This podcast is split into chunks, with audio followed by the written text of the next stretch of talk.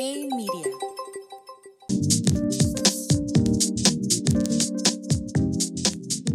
Bienvenidos a la segunda temporada de Despertar Financiero, un podcast por Hey Media. Para este episodio, con la presencia de la nueva host de Despertar Financiero, ella es Isis Carus, es fundadora de Finanzas Color de Rosa y a partir de ahora va a ser quien nos va a estar acompañando en este podcast. Eh, pero les voy a contar un poquito acerca de ella para que tengan contexto de toda la preparación que tiene para poder llevar las riendas de despertar financiero sin ningún problema. Además, ella los va a ayudar y las va a guiar en todo lo que necesiten eh, de acuerdo al tema de finanzas personales. Isis es licenciada en Economía por la Universidad Juárez Autónoma de Tabasco.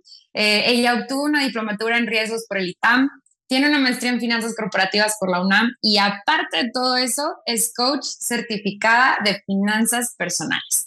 Eh, ha estado en el mundo financiero por más de ocho años en diferentes posiciones, eh, por ejemplo, el área de riesgos, eh, negocios y operación. Además, desde el año 2020 ofrece asesorías, talleres y conferencias enfocadas en finanzas personales. Bienvenida Isis a este tu podcast ahora.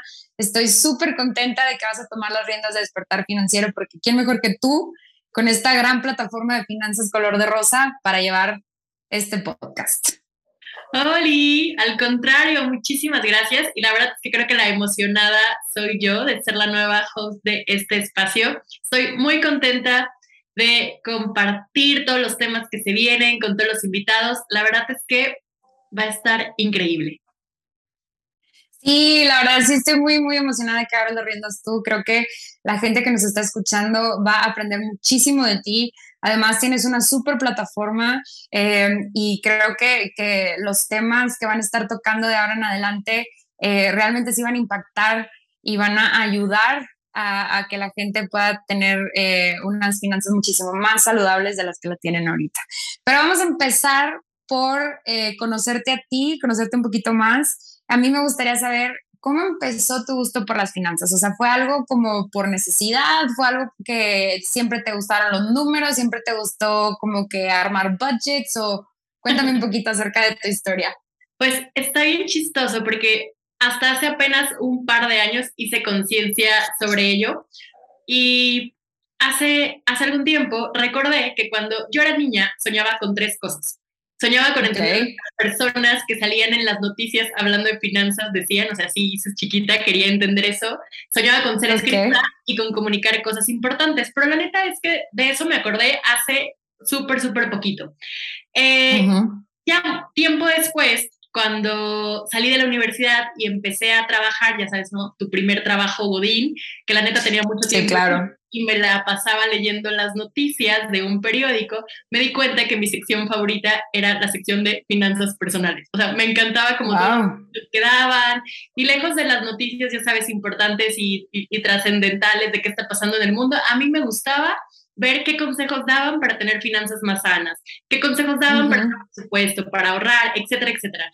Y así descubrí, eso fue como a los 25 años, que me gustaba mucho el tema de finanzas personales y decidí prepararme más. Y fue cuando eh, pensé, bueno, voy a hacer una maestría en finanzas. Y la uh -huh. neta es que cuando hice la maestría en finanzas me di cuenta que no me enseñaban absolutamente nada de finanzas personales, ¿no? Todo era como completamente finanzas para empresas o cosas bursátiles de mercado. Claro. Que, que si no te dedicas a algo de eso, pues la neta es que a veces no le entiendes. ¿Para qué me sirve, no? O sea, Ajá, claro. Sí, eh, a, mí, a mí se me hace bien interesante eso que cuentas porque, o sea, siento que mucha gente, bueno, bueno, hablando en mi experiencia, siento que habemos muchos que, que realmente como que no te fijas en ese tema de finanzas personales. O si escuchas finanzas, justo lo que acabas de decir tú, como que luego, luego te vas a pensar en, en, mercados, en la bolsa, en acciones, en inversiones, etcétera, etcétera, que ahorita ya me siento cómoda hablando de este tipo de temas porque pues ya trabajo en heavy, ¿verdad? Pero antes de todo eso, o sea, a mí me, me podían decir, no, que si la burbuja en, el mercado, o me decían, no, que la volatilidad de las acciones, y es esto, como que, ¿qué? O sea, ¿sabes? Entonces, pero aparte de todo eso, se me hace bien padre tu proyecto, porque creo que no, no le damos esa importancia a las finanzas personales como deberíamos. O sea, siento que siempre eh, o buscamos que el banco nos resuelva sí o sí, o buscamos eh, o traemos como creencias de generaciones que te las van pasando en, en cuanto a cómo manejar el dinero. Em, pero no sé, o sea, como que el hecho de que te hayas enfocado justo en las finanzas personales y que hayas bajado el tema de finanzas a algo tan simple como armar un presupuesto para que ahorres y para que inviertas, deja tú inviertas, para que ahorres, ¿sabes? O sea, para que te alcance y que no te quedes en cero en la quincena, eso se me hace padrísimo. O sea, ya, y, y, ahora, con este gusto por las finanzas y, y esta que te estaba llamando la atención, ¿cómo fue que empezó Finanzas Color de Rosa? Claro, la realidad es que Finanzas Color de Rosa yo ya sabía que me gustaban las finanzas, ¿no? Después aterricé a que me gustaban las finanzas personales porque la neta considero que son las finanzas que verdaderamente importan. Si tú no estás bien financieramente, a veces, ¿qué más da si estamos en recesión, si esto, si el otro? Si lo primero que tenemos que voltear a ver es a nosotros mismos, ¿no? Entonces ahí aterricé que me gustaban las finanzas personales, pero no había hecho nada al respecto. Sabía que me gustaban, pero hasta ahí.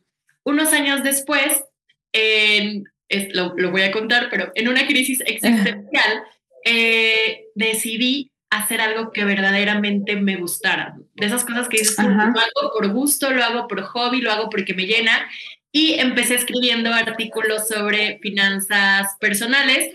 Eh, se los mostré a alguien, alguien me dijo que eran muy buenos, que los debería de publicar y entonces hice cinco minutos después buscando en YouTube cómo hacer un blog, ya sabes, ¿no? Para, para principiantes y así creé claro color de rosa. Realmente surgió eh, como un hobby por hacer algo que verdaderamente me gustara y pues con el paso del tiempo pues tuvo valor para alguien más, ¿no? Las personas lo empezaron a ver, empezaron a leer los artículos, empezaron a seguirme en redes sociales y básicamente así surge, ¿no? Primero de la necesidad de hacer algo que me gustara y después obviamente noté que era un tema del que tenemos muy poca información. Nadie nos enseña, a veces no nos enseñan en la familia, antes no se enseñaba en la escuela, ahora, ahora ya se está empezando a enseñar, pero básicamente por gusto y por la necesidad de la gente de eh, que se empiecen a hablar de estos temas. Claro, y es que esto es súper importante, no sé, o sea, siento yo que también todo este tema del COVID y demás, como que sí nos trajo dos cosas súper importantes. Un número uno es como que hablar de salud mental, pero luego también todo este tema de salud financiera, o sea, realmente sí, y que creo que de cierta manera van un poco de la mano, si no es que bastante de la mano también, este, la salud mental, mental perdón, y la salud financiera. Pero fíjate que algo que también me gusta muchísimo de tu proyecto, y hablo mucho de tu proyecto porque la verdad es que soy muy fan y creo que todo el mundo debería de, de, de realmente ver tu plataforma Finanzas Color de Rosa y, y por eso me da muchísimo gusto que estés al frente de Despertar Financiero ahora, porque te estás enfocando en mujeres, o sea, o, sea, o sea, sí ves muchas cosas, pero también, y, a todo tipo de personas, pero creo que tu enfoque mayormente es en mujeres y creo yo que es súper, súper eh, importante que las mujeres se sientan cómodas con sus finanzas y que dejen esas creencias limitantes atrás, porque yo me acuerdo, por ejemplo, con el simple hecho del comentario de, ay, no agarres el dinero porque está sucio. O, o, cosas como, o sea, de chiquita, ¿no? De que no toques el dinero porque está sucio. O también temas como, tú no te preocupes, o sea, el hombre es el que se tiene que preocupar por las finanzas de la casa. Este, tú nada más eh, enfócate en que rinda, eso es lo único que te, tienes que enfocar. Pero luego también dices, bueno, ¿y cómo rinde? O sea, y luego también viene otro tema, por eso te digo que la salud mental y la salud financiera siento que van muy de la mano. Y ahorita tú, tú me vas a decir qué has visto en tu experiencia con, con finanzas color de rosa, porque creo yo que también es un tema de merecimiento, o sea, como que de repente también las mujeres sienten que su trabajo no vale lo que realmente tiene que cobrar, ¿no? Entonces, primero que nada, ¿por, ¿por qué es que te gusta enfocarte en mujeres? Y luego, ¿por qué consideras que las mujeres podemos eh, o, tenemos que realmente llegar a tener finanzas sanas? La verdad es que son varios los factores por los que me enfoco en mujeres. Número uno, las mujeres tenemos menos educación financiera, es decir, sabemos menos de cuestiones básicas de finanzas, ni se diga de inversiones, eh, seguros, retiro, etc. Ese fue el punto número uno. Número dos, también es una realidad que las mujeres tenemos menos inclusión financiera, es decir, tenemos menos acceso a las herramientas que hoy en día son necesarias como cuentas bancarias, cuentas de inversión, estar aseguradas, tener un plan personal para el retiro. Y la realidad es que los productos no siempre están enfocados en mujeres y tenemos necesidades distintas ¿no? Claro. A un, a un hombre y son muy pocos los productos que están enfocados y ven estas necesidades. Entonces, eh, yo ahí vi como, si tenemos menos educación financiera y tenemos menos inclusión financiera, pues por supuesto que tengo que hacer algo al respecto. Otro factor es que a mí en lo personal me encanta trabajar con mujeres. Soy muy creyente eh, de la sororidad. Creo que entre mujeres podemos hacer grandes cosas, podemos avanzar mucho más si nos unimos a que si cada quien está trabajando en, proyectos aislados o haciendo cosas, eh, haciendo cosas aisladas. Y otra cosa importante es que detecté justo lo que tú decías, las mujeres en cuanto al dinero tenemos más creencias limitantes. Todas las tenemos, seamos hombres, seamos mujeres, etcétera, ¿no? Pero en las mujeres se acentúan eh, muchas creencias más, como el tema de no voy a ser capaz de administrarlo correctamente, no voy a ser capaz de hacerlo crecer, no voy a tomar las mejores decisiones. Eh, y también justo la última que dijiste tú, que es la de merecimiento, ¿no? Como que no creo merecer este sueldo por el trabajo que estoy realizando o no creo eh, merecer ser mi propia jefa y, emprender. Y la realidad es que los hombres sí se enfrentan mucho menos a esa...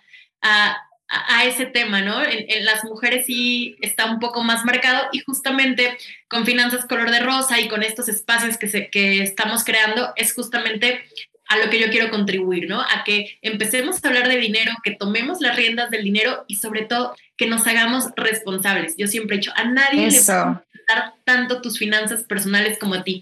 No a tu pareja, no a tus hijos, no a tus papás, no a tus hermanos, hermanas. Sí, 100%. tenemos que hacernos responsables, por eso son finanzas personales. Sí, es como también lo que dicen de que pues hazte responsable de tus emociones, pues también hazte responsable de tus finanzas, o sea, 100%. claro, toma decisiones. Sí, porque es que también siento que eh, otra de las, de las limitantes también, o, por ejemplo, justo en este podcast eh, me tocó entrevistar a algunas mujeres y eh, vi el tema de también, por ejemplo, digo, no, no me voy a meter mucho en el tema, pero a sí me sorprendió mucho que fuera un tema la violencia económica. O sea, el tema de la violencia económica para mí sí se me hizo muy fuerte. O sea, me acuerdo una de las, de las invitadas que tuvimos en el podcast, este, estuvo platicando sobre su experiencia eh, con este tema y cómo salió adelante. Y se me hizo bien fuerte porque sí es cierto, o sea, muchas mujeres, ¿cuántas mujeres se quedan en alguna situación de vulnerabilidad o de violencia eh, por el simple hecho de decir, no, es que yo no sé manejar el dinero? Entonces, digo, ya me estoy viendo casos como que muy extremos, ¿verdad? O sea, pero son, son casos que desgraciadamente pasan y pasan muchísimo. Entonces... Eh, económicos. Perdóname. Y en todos los niveles socioeconómicos. Ajá, o sea, no es como que nada más afecta uno solo, afecta, los afecta a todos, todos, todos, todos. Entonces, la verdad, por eso te digo que estoy muy en pro de tu proyecto y estoy muy en pro a que empieces a estar eh, hablando de este tipo de temas en este podcast. Eh, y yo quiero dejarlos a todos con unas últimas dos preguntas. Eh, la primera siendo, ¿cuál consideras tú que es un buen consejo financiero como para que las mujeres y la gente en general que nos está escuchando y que nos está viendo pueda ir como que empapándose un poco del tema? Eh, ¿Cuál consideras tú que es un buen consejo financiero? Yo creo que cualquier persona te diría, ahorra, no gastes más de lo que ganas, haz un presupuesto, pero yo me voy un paso antes y yo te diría, conócete. O sea, okay. consciente de lo que piensas, lo que sientes, las emociones que te genera el dinero, las finanzas, porque ese es el parteaguas de todo. Eso es lo que nos hace tomar decisiones o no tomarlas, accionar o no o no accionar. Y lo primero que tenemos que hacer antes de empezar a ahorrar y demás es tener una buena relación con nuestro dinero. Porque si no, la otra parte, que es la administración, que es lo que la gente siempre está eh, acostumbrada a escuchar, pues se hace muy difícil. Si tú primero no controlas tus emociones respecto al dinero, va a ser muy difícil que ahorres, va a ser muy difícil que inviertas, va a ser muy difícil que sigas un presupuesto. Primero tenemos que voltear a ver a nosotros mismos, conocernos y por supuesto hacer un balance de nuestra situación financiera actual, de dónde vamos a partir para ahora sí empezar a tomar acción y empezar a tomar las riendas de nuestro dinero. Y ahora, ¿qué es lo que más te emociona de ser la nueva host de Despertar Financiero? La neta, todo. O sea, me encanta el espacio, me encanta eh, los invitados que vamos a tener, los temas de los que vamos a hablar. O sea, vamos a hablar desde los básicos de las finanzas, pero también temas que uno creería que no tienen nada que ver con el dinero y vamos a ver cómo se relacionan. Eh, vamos a hablar con estudiantes. La neta, la neta, esta nueva temporada va a estar padrísima y estoy completamente segura que va a contribuir muchísimo a que empecemos a ver el dinero de una forma diferente, que nos empecemos a relacionar de manera distinta y que por fin empecemos a tomar acción y que tengamos lo que yo llamo finanzas color de rosa, o sea, finanzas bonitas. Me encanta, está perfectísimo. Y ahí nada más para darles un sneak peek, eh, Isis tiene un término, ¿cómo le llamas? Eh, que nos encantó el término. ¿De cuál, de, cuál de todos? De... es que se me olvidó. ¿cómo? El de fondo Sí, el fondo de paz. O sea, muchas veces te, dicen algo así como que no, que el fondo de emergencia y no sé qué. Y si lo, lo llama fondo de paz, no se pierdan los próximos episodios porque van a estar buenísimos. Y ahí eh, ya van a, van a entender este inside joke del Fondo de Paz. Pero pues muchísimas gracias Isis por estar este, hoy con nosotros y muchas gracias por tomar este nuevo proyecto, eh, las riendas de, despertar financiero. Yo estoy muy emocionada porque las estás tomando tú y, y estoy segura que con todo el equipo de Jamie vas a hacer un gran trabajo y vas a aportar muchísimo. A todos ustedes los que nos están escuchando, no se pierdan el próximo capítulo de Despertar Financiero por Jamie Media y ahora con su nueva host, Isis Carlos. Muchísimas gracias. Muchas gracias. Nos vemos en el siguiente episodio.